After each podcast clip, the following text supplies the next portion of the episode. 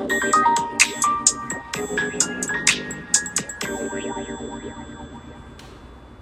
うこそゆたの体チャンネルへ。この番組は健康で楽しく毎日を過ごしていきたい人たちが日々の生活をどう賢く工夫していくかをテーマにお届けしております。皆様こんにちは。今日は呼吸で体の土台を整える、えー、いい呼吸習慣で姿勢が変わるよっていう内容をお話ししていこうと思います、えー、僕のジムにもですね結構いろんなお客様が来られるんですが、え、70代の女性の方がこの前来られましてそしてですね、え、目標は足を丈夫にして自分の足で生涯歩いていきたいということをお話ししてたんですね。でその中で姿勢と動作をチェックしていくと、え、アンバランスな姿勢で歩く動作とかもですねあの代償動作というのがたくさんあって筋力も弱い状態だったんです、まあ、姿勢が崩れていてあのなんだろう動作ですね。動く動作。歩く動作とかもえー、まあ、ちょっとバランスが崩れていてそして筋力が弱い状態。はい。でいろいろとですね、まあ、見たり聞いたりしていった中で、えー、この方に対するアプローチプログラムというのは、まあ、一つは筋膜リリース。そして、えー、あとはモビリティといって筋肉の柔軟性とか関節の可動域。そこをですね高めるエクササイズをしながらあとはですね一番やっぱり大切にしたいなと思ったのは呼吸になります。実はその方はですね以前こうパーソナルトレーニングを別のジムで受けていたそうですが、えー、マシンでの筋トレとかですねあとは、ま、フリーウェイトというのが、あのー、もうメインで、えー、あんまり準備運動とかしなかったらしいんですね。で、え呼吸エクササイズとか筋膜リリースとか、まあ、モビリティエクササイズここに関しては初めてやったっていう形でですね目から鱗のご様子だったんですね。はい。で、えーまあ、なんでそういうふうに目から鱗が出たかっていう、まあ、目から鱗が出たかっていうか、まあ、そういった形になったかっていうとあのその方のですね股関節とかその胸椎っていう背骨の、えー、頸椎胸椎腰椎っていうのがあるんですけどもその胸椎の動きを、えー、すごく出していったらその方のですね体の柔らかさっていうのがどんどん出るようになっていったんですね。で歩き方も全然変わっていって最初はもうちょこちょこ歩くような形だったんですがあのもう歩幅を大きく広げながら歩けるようになったりとか、えー、すぐにそういった形になっていたので驚かれたみたいです。はい。なのであのやっぱりですねその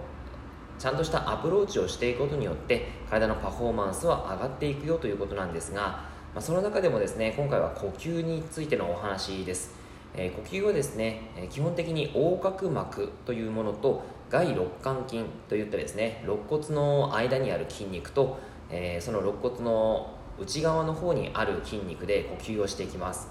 ですが日々ですねストレスを感じたりとか、うん、疲労があったりあとは体内の栄養バランスが悪くなったりとかさまざまなことがしていると呼吸が乱れていくんですね。で乱れるとどういう呼吸になるかっていうとそういう横隔膜と外肋間筋がうまく使えずに首や肩とかあとお腹の力背中の力を過剰に使って呼吸をしていく、えー、努力性呼吸というものになりやすいです。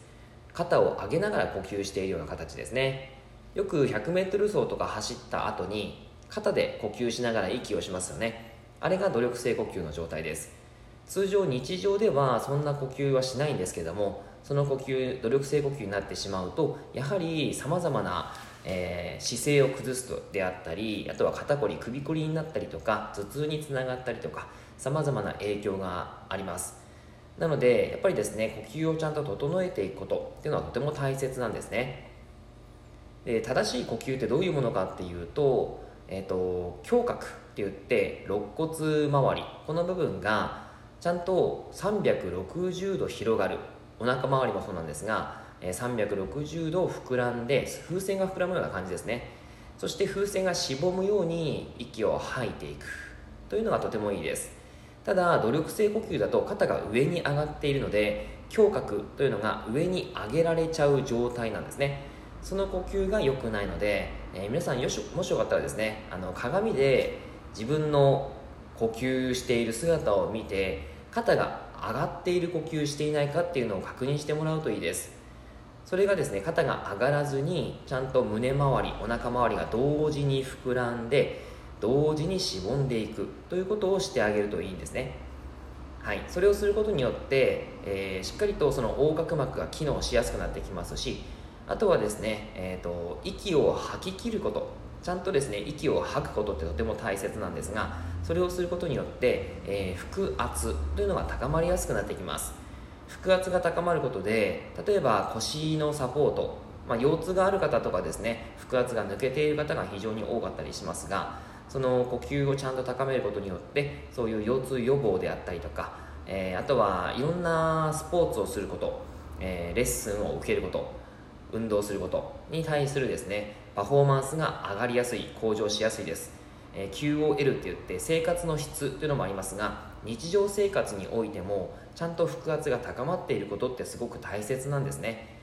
だからこそ呼吸を整えていくことはとても大切なのでまずはご自身の呼吸に気づくこと鏡を見ながら知ること。そしてそれでもし肩が上がっている場合は肩が上がらないようにゆっくりと呼吸をする。胸とお腹が同時に膨らんで同時にしぼむような呼吸をしてみてください。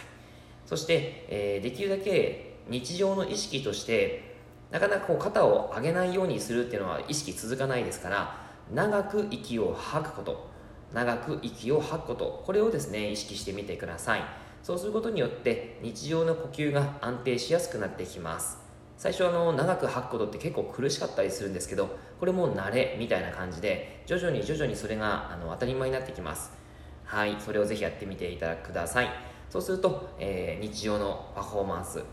えー、何か怪我をしたりとか、えー、腰の痛みとか肩の痛みとかそういったのが減ってくるかなというふうに思います。はい以上になります。内容がいいなって思えたら周りの方にシェアしていただくと嬉しいです。またいいねマークやフォローしていただくと励みになります。